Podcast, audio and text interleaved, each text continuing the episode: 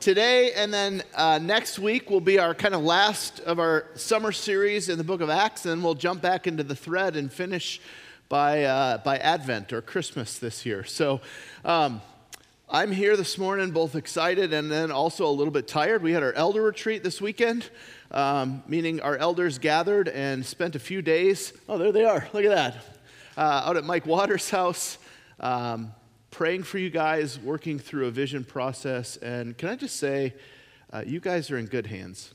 Those, those men love you dearly and are committed to praying for you and seeking, uh, seeking what God has for the, the future of our church. So, one of the things we do at every elder retreat is we pray through the list of members, uh, just because that's our great privilege. And so, um, it, let me tell you, that member list gets prayed through by a bunch of people. And so if you are kind of on the fence about membership, maybe let that push you over the edge of like, hey, these are the people that we regularly intercede with, uh, with the Lord for, because uh, these are the ones that God has held us responsible to shepherd. Um, we also kind of work through a, a vision process together that I look forward to rolling out more and more, but just kind of why we exist and who we serve and what we value and what, what we're going to count and then we just really try to pray through really four things just a, a 10 year prayer of God, if you showed up, what would that look like in the next decade? We tend to overestimate what we can do in a year and underestimate what God can get done in a decade. Uh, we've been here 15 years. I can testify to that, okay? Uh, what's our three year picture of what we envision Rock Hill looking like in three years? What's our one year plan? And what's our 90 day priorities? And so uh, there's nothing magical about that, but it just is a process to try to get us all on the same page and lead together as a team. So that happened. Uh, I look forward to rolling out more and more of, of that when we solidify it. But let me pray, and we'll be in Acts 18. God, thank you for this morning. Thank you for the chance that we have to open up your word and hear from you. And God, I pray that these encourage everyone listening like they've encouraged me over the years. And so, Jesus, would you, by your Spirit, speak to us, encourage our hearts, help us to know your love for us. God, help me to get out of the way so that that happens. In Jesus' name, amen. Uh, so, over the years, I've found that the Spirit has brought me over and over back to this passage, particularly when I'm feeling discouraged.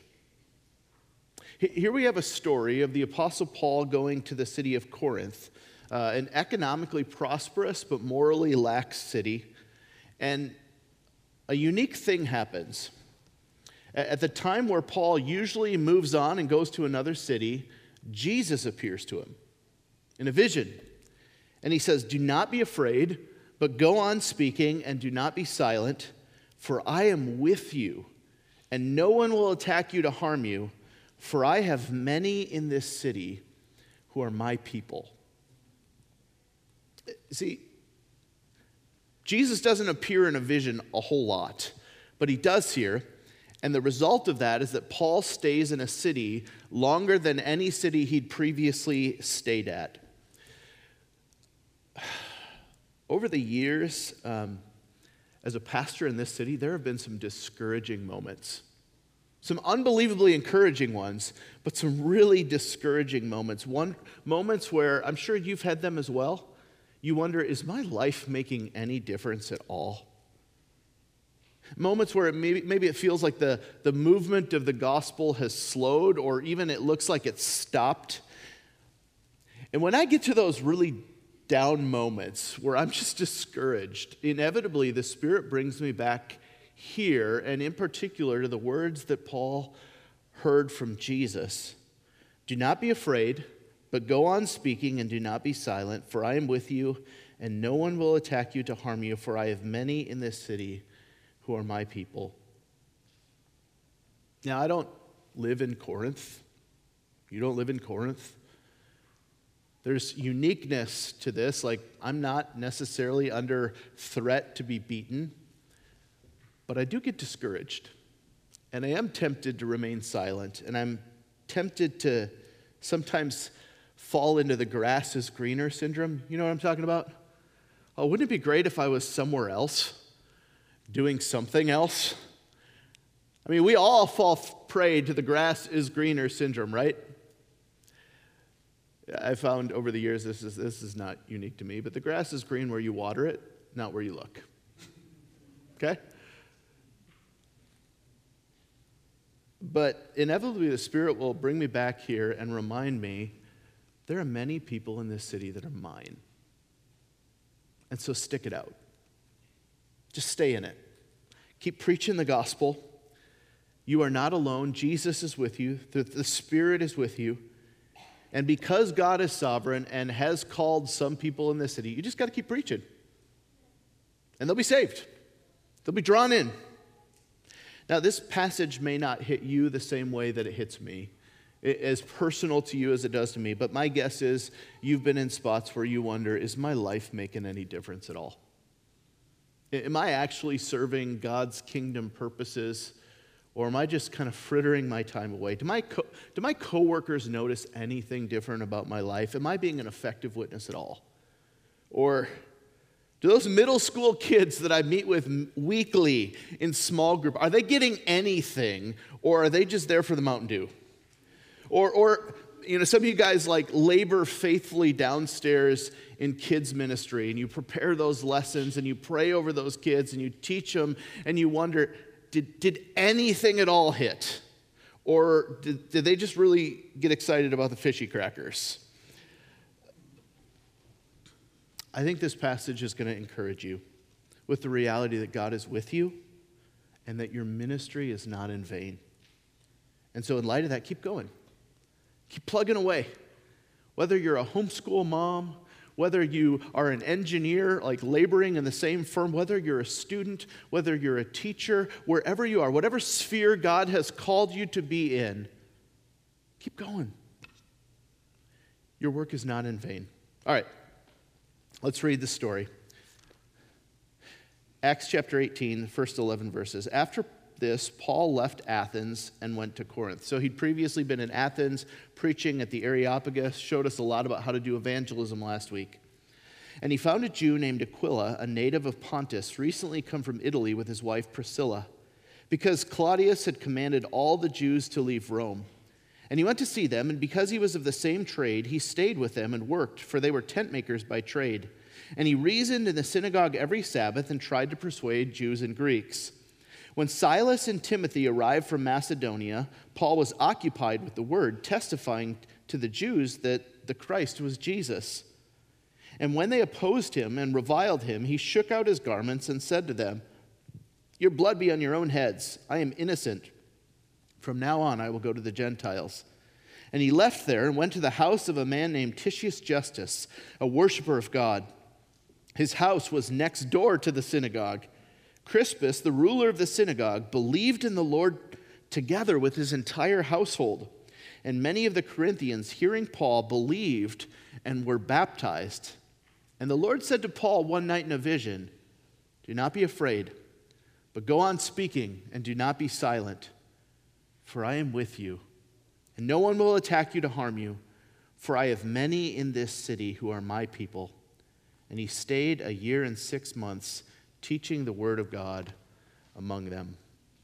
So Paul travels the 50 or so miles from the city of Athens down to the city of Corinth. You can kind of see it on that map there. Uh, it, I tried to blow it up a little bit, but it's just not very far away.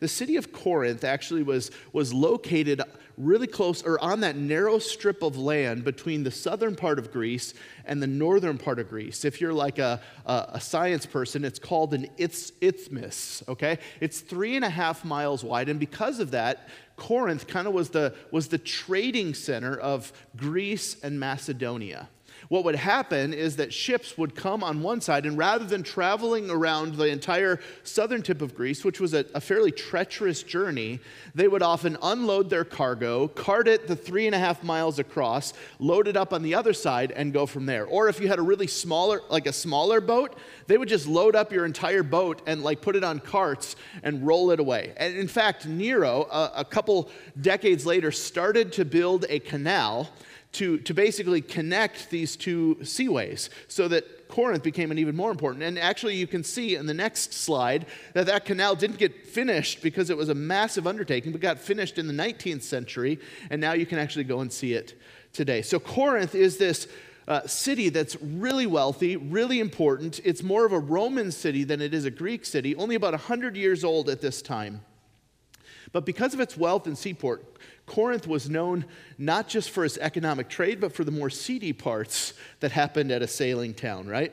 All kinds of immorality, kind of like we would, we would uh, refer to Vegas today, or maybe Amsterdam or Tijuana, right? Cities that it's not just bad things that happen there, but a lot of times people go there for bad things, right? In fact, uh, a Corinthian companion was essentially a prostitute, prostitute, okay? So we'll see this reality in Paul's follow-up letters to the, to the church in Corinth that there's like a lot of problems going on in this city. There's a lot of immorality everywhere. But Paul is here, and he's planned on being here, and this is his ministry.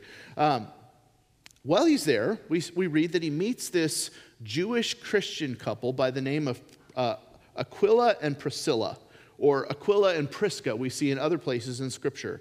Uh, keep in mind, Silas and Timothy are still back up in Thessalonica and Berea ministering to the churches there. They haven't yet like caught up with Paul. Uh, he was in Athens for a short time. Now he's in Corinth. And while he's waiting for them, he actually meets this Jewish Christian couple.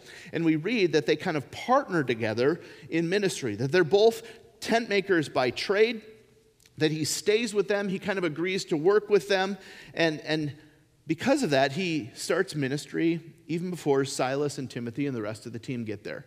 He, he does ministry with, with Priscilla and Aquila, okay? Um, notice that the Apostle Paul often paid his own way. Uh, it says that he was a tent maker or a, a, leather worker by trade. And actually, by partnering with Priscilla and Aquila, like they were able to like do a little bit of work, meet their own needs, but then also free themselves up to do ministry in this particular city. Now, a little bit we learn about Priscilla and Aquila is that they used to be in the city of Rome or in Italy, but that they had to flee. They, were, they had been kicked out of Italy along with all of the other Jewish people because of an uprising during the reign of Claudius. Okay? Actually, if you go into history, we, we read a little bit about this particular uh, brouhaha that happened in the reign of Claudius. A, a, Roman historian by the name of Suetonius writes about it, and it's actually really interesting to collaborate some of the work of the early church. In 49 AD, uh, there was a, an up. Uh, a conflict that rose among the Jewish people about a guy by the name of Chrestus. Chrestus. Um, sounds an awful lot like Christus, doesn't it? And, and rather than dealing, it, dealing with it or, or trying to get to the bottom of it, uh, Claudius simply says, All the Jewish people out and kicks him out of the city of Rome. I mean, just shows you a little bit of the kind of like no checks and balances kind of power that these Roman emperors had. But it also reminds us that, that by 49 AD, that this little movement of Jesus followers had, all, had made it all the way to the capital city of Rome, even though the Apostle Paul, who's like the primary missionary arm of the church, hasn't gotten there yet. How did that happen? Well, ordinary Christians that you've never heard of in their business dealings in Rome, in their travels, in their, in their journeys, tell people about Jesus. And so, even though we're reading about the expansion of the church by the Apostle Paul and his ministry team, that it's actually happening all over by unnamed Christians that we don't know the stories of.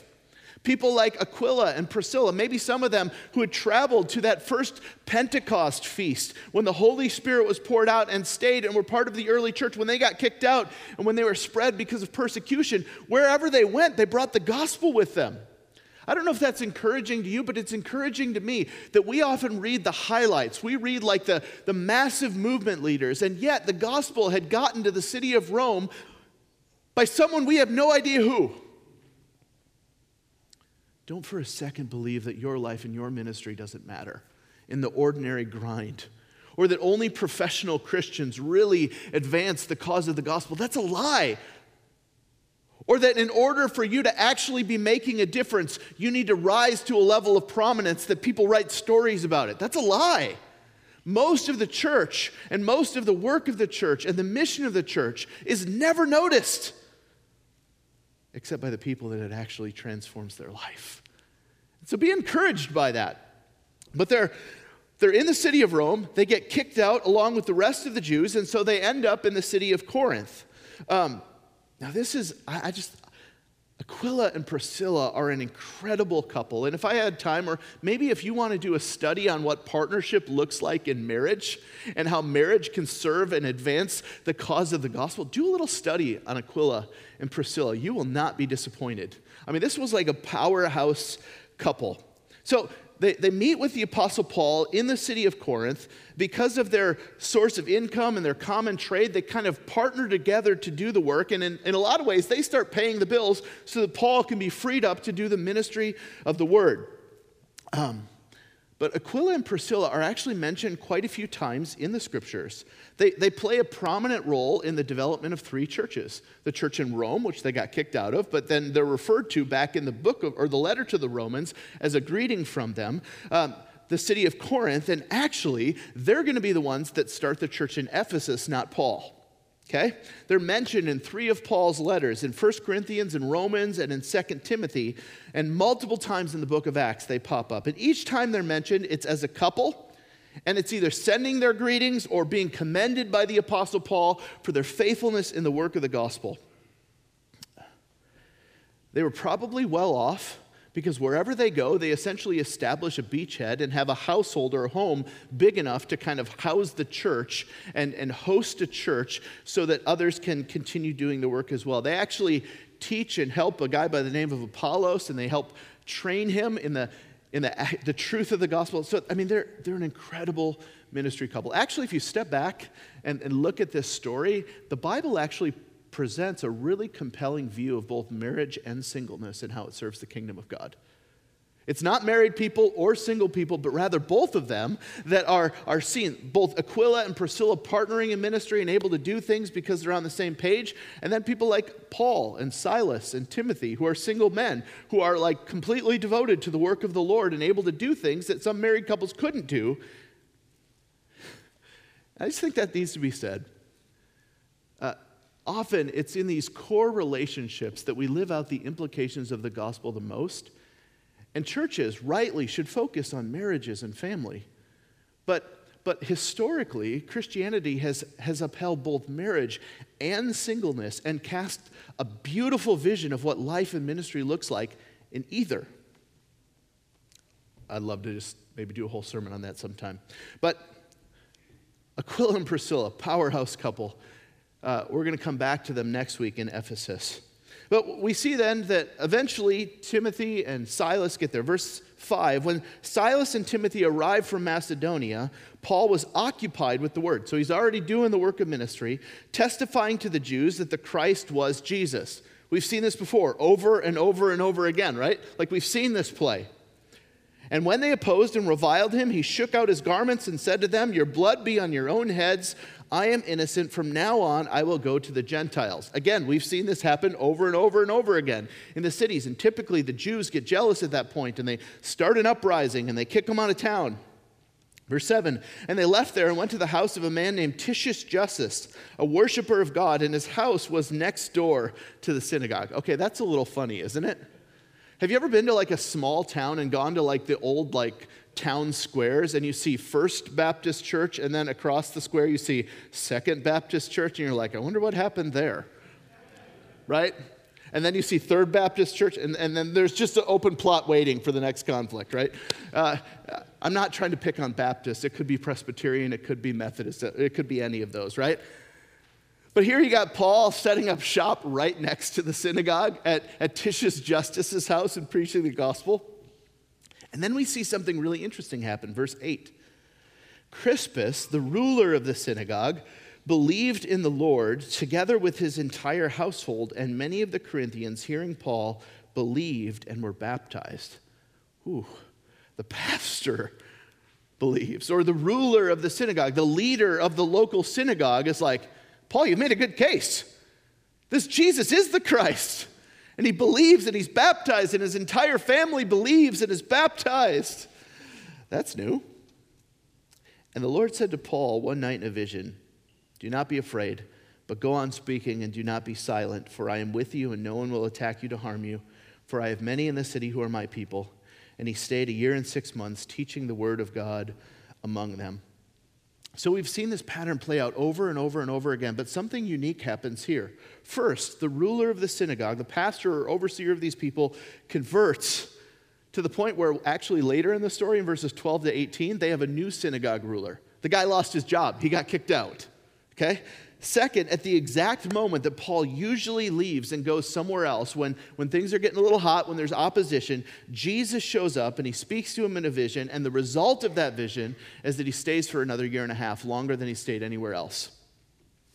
So, what did Jesus say that was so impactful? He says five things two commands and three promises. Do not be afraid, go on speaking. Those are the two commands, three promises. For I am with you no one will attack you to harm you, and I have many in the city who are my people. So let's just kind of walk slowly through those because I think they're incredibly powerful and encouraging. He says, first of all, do not be afraid. Now, why would he have to say that? Because there's reason to be afraid, right? I mean, Paul's been driven out of many cities because of mobs. He's been stoned. He's been arrested. He's been beaten and thrown in jail. There's a lot of reasons to be afraid. And Jesus says, Do not be afraid. Do you know the most repeated command in all of the scriptures? I'll give you a hint, I just said it. Do not be afraid. Now, why do you think God would say that more than any other command to his people? Because there's a lot of uncertainty in the world. In, in many ways, there's a lot of reasons to be afraid. There's opposition to God and his people in this broken world. There are all kinds of crazy, crazy random things that can happen, right?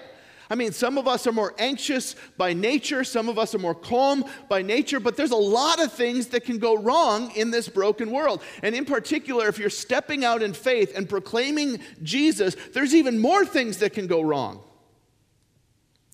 And yet, we need to be reminded over and over and over again do not be afraid. Do not be afraid.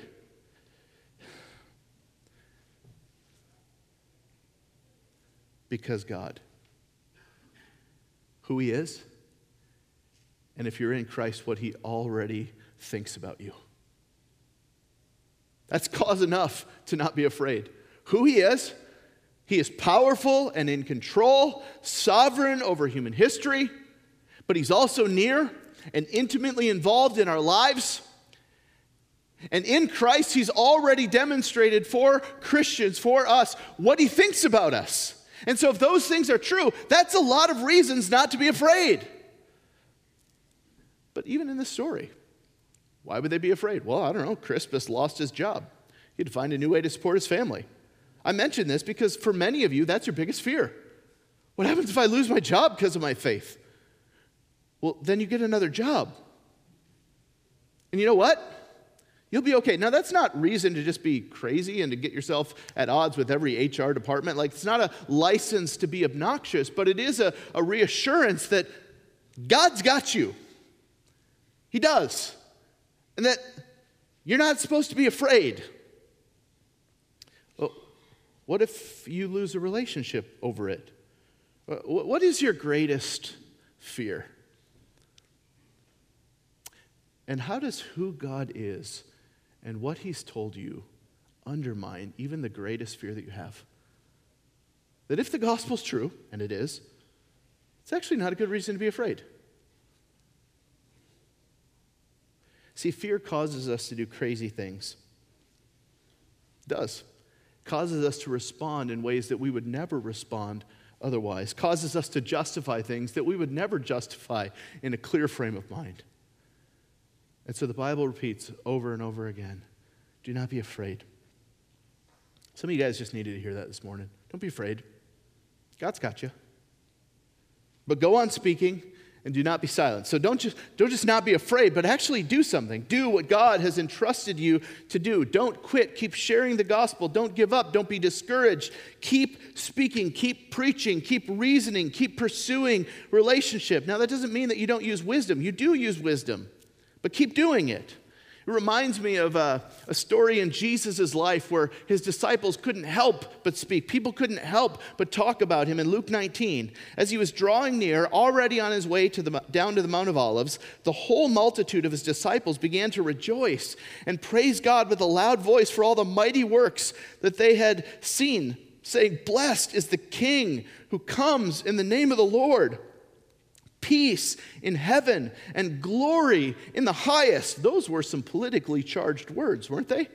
To declare another king in a Roman province with Caesar being king, those were fighting words. Those were things that got rebellions quashed.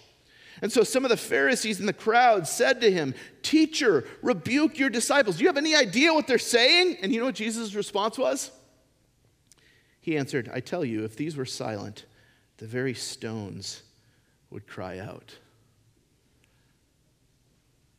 Paul hears the words from Jesus Do not be afraid, but keep on speaking, keep on preaching, don't be silent. Creation sure won't be.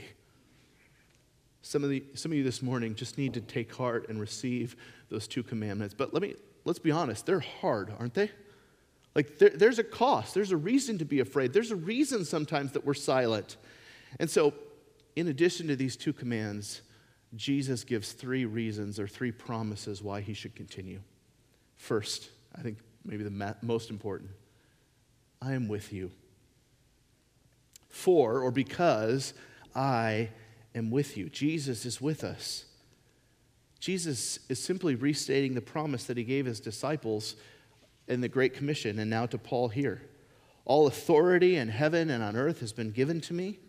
Go therefore and make disciples of all the nations, baptizing them in the name of the Father and the Son and the Holy Spirit, teaching them to observe all that I've commanded you. And behold, I am with you always to the end of the age. Jesus says, I have all authority, and I will be with you wherever you go. So make disciples. So it gives hope to that command, right? Because where the king goes, people bow. Where we go, the king goes. So where we go, the king goes, and where the king goes, people bow, not to us, but to the king. Jesus is with us. He has all authority. He has sent and empowered us through the power of the Holy Spirit that He poured out on His disciples, and He poured out on you and I. And so, where we go, we bring the power of God into that particular reality in that moment. The Spirit is there. So, it ain't all on you. I will be with you. Now, here's the thing you don't have to be impressive because Jesus is. He is. Your ministry will succeed for the purposes that it was sent out for. So you don't have to be afraid. Jesus is with you. Uh, not only that, he says to Paul specifically, no one will attack you to harm you. Now, this isn't a universal promise to all Christians everywhere. In fact, we know because a lot of Christians do get attacked. They do get persecuted. In fact, this wasn't a universal promise to Paul for his ministry forever moving forward, because he goes to another place and he gets attacked and persecuted. But he says, you know what, stay a while. It's not going to get that unruly. And in fact, it's when it does get unruly, 18 months later, that Paul's like, oh, I'll take that as the cue to leave now. Okay? Final, the, uh, and the final reason I think is so sweet if you think about it, it's such an encouragement. He says, Jesus says, because there are many in this city that are my people, that are mine. Um, this statement by Jesus shows the working together of God's sovereignty and human responsibility. Do you see that? There are my people here, Paul, people that I have chosen and I have called, so you need to stay and preach the gospel to them. And he does. See, just because God elects and chooses people to respond to the gospel does not mean that He doesn't also choose to use you to reach them.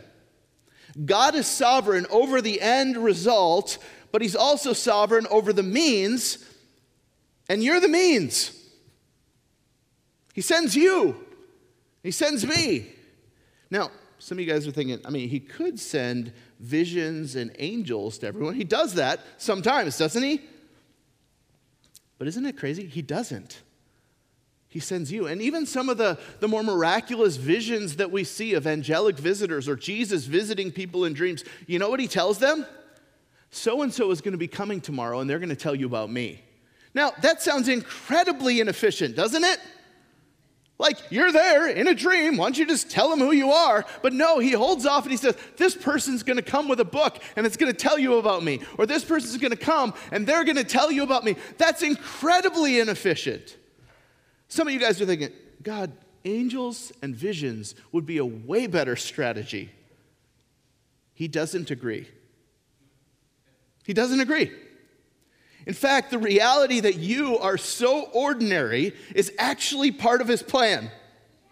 In his second letter to this very church in 2 Corinthians chapter 4 verse 7, he writes this, "But we have this treasure, the gospel, the good news of Jesus. We have this treasure in jars of clay, ordinary vessels, like putting gold in a clay pot, okay? Jars of clay. Why? To show that the surpassing power belongs to God and not to us. That means God, in order to preserve his glory and to make sure that we know what the treasure actually is, uses ordinary messengers to deliver it so that we never mistake the messenger for being the treasure, but rather the message that they have. Now, I don't know about you guys, that doesn't sound efficient to me but it's beautiful. And so if you battle the sense of like, there's nothing special about me, like, why would God use me? You're exactly the kind of person that He does use. You are. And some of you guys maybe don't feel that reality because you've just gotten so used to giving into your fears that you don't actually step out and put yourself in a spot where He has to show up preaching to myself right now, actually. It's not about you. But if you keep preaching, there will be some that will respond. I was reading a book about miraculous healing uh, earlier, uh, a couple months ago, and I was struck by sometimes when we pray for healing and it doesn't happen, we get really discouraged, and we're like, well, that didn't work. But you know what? Sometimes when we pray, God does heal. And so there was this, this pastor from Africa talking to this, uh, this guy, J.P. Moreland, who's a, a philosophy professor, and he said, You know what? If I pray for 200 people, God is going to heal some of them. So why not keep praying? I think the same thing is true when it comes to sharing the message of the gospel. Not everybody will respond, I promise you, but some will. So keep going. There are many in this city who are His, and He'll be with you.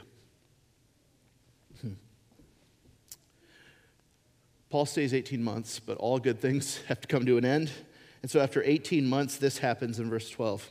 But when Gallio was proconsul of Achaia, that's the southern part of Greece, Galli- uh, a proconsul was like a governor, it was like the highest ranking Roman official of that particular area. The Jews made a united attack on Paul and brought him before the tribunal, saying, This man is persuading people to worship God contrary to the law. Now, could you imagine if we went to the mayor of the city and said, We've got this theological controversy that we need you to settle? They'd be like, oh, wrong court here, right? But when Paul was about to open his mouth, open his mouth to give a defense, Gallio said to the Jews, If this were a matter of wrongdoing or vicious crime, O Jews, I would have reason to accept your complaint. But since it is a matter of questions about words and names and your own law, see to it yourselves. I refuse to be a judge of these things. And he drove them from the tribunal. And they all seized Sosthenes, the ruler of the synagogue, and beat him in front of the tribunal. But Gallio paid no attention to any of this. After this, Paul stayed many days longer and then took leave of the brothers and set sail for Syria, and with him Priscilla and Aquila. It's interesting that often Priscilla and Aquila are listed or told that way. Uh, notice anything different about maybe a traditional culture and how they're named? Often Priscilla is named first. Now, that could have been because she was from a more prominent, wealthy family and had a higher social status, but often most, most scholars think that she was actually probably the more gifted one in Christian ministry. Uh, of that particular couple, that they were a powerhouse together, but often she's listed first because she had a really significant ministry. I just want to say that, but I mean, we're a complementarian church. We believe that there are differences between men and women and certain roles for each, but we believe that all of them are called to ministry. And Priscilla is a beautiful example of that, one who God uses in ministry with her husband. And often she's a little bit more prominent than he is in the letters.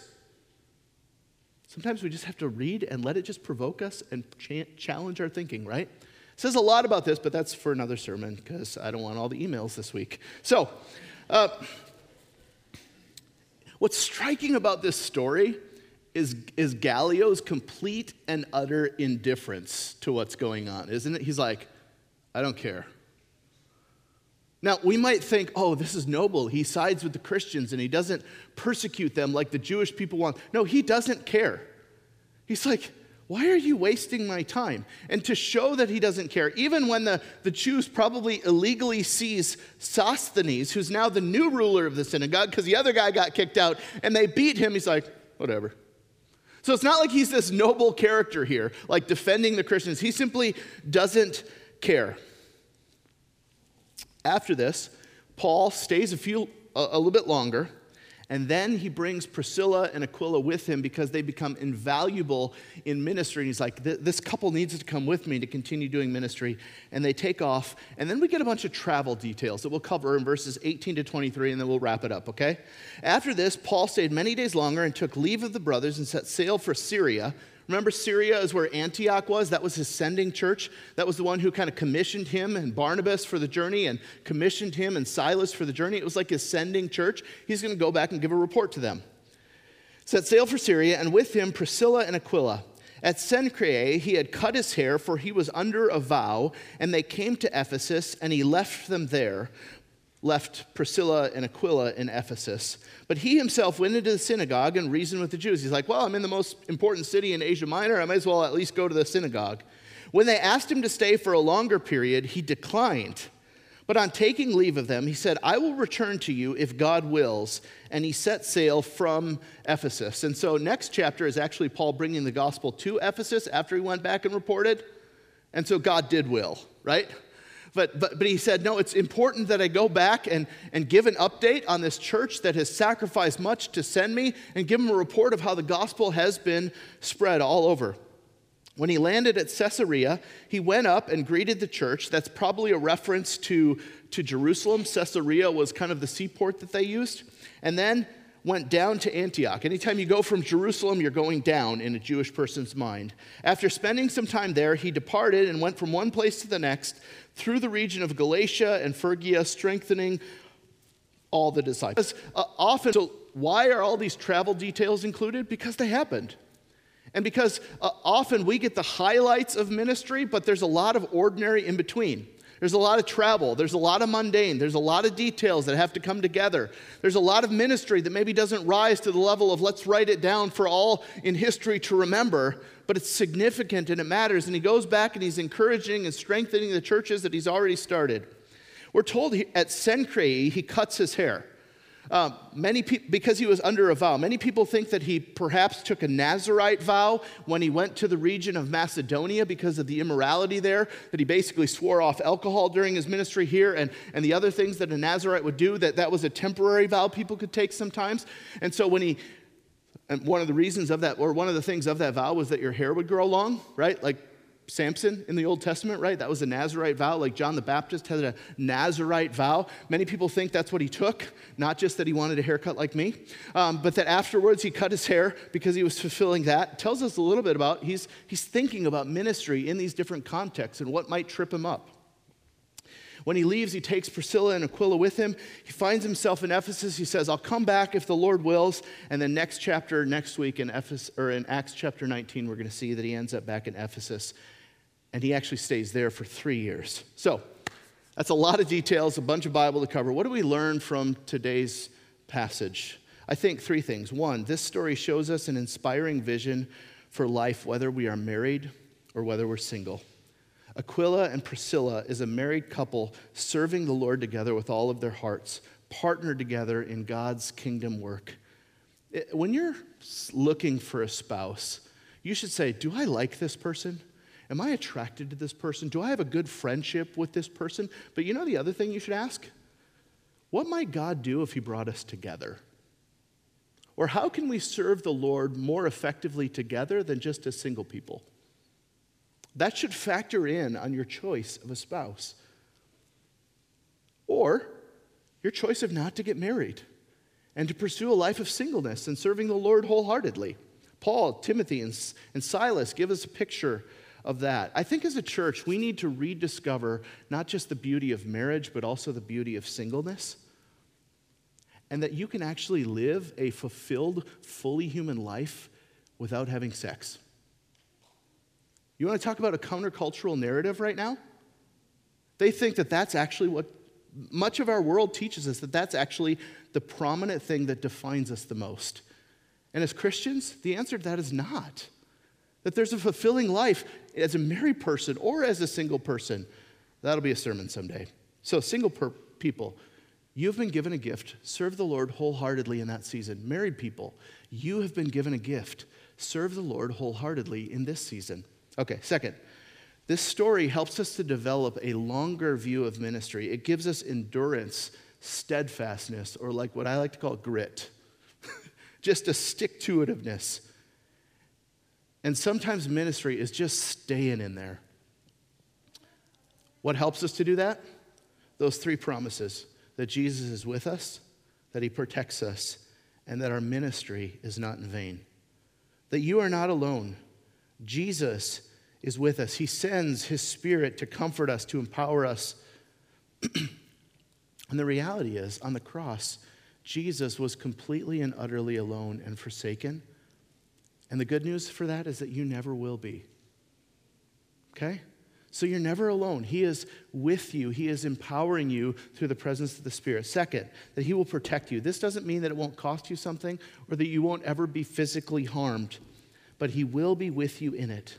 See, Jesus was beaten and killed in order that we might have protection from God's wrath and the eternal effects of Satan's sin and death.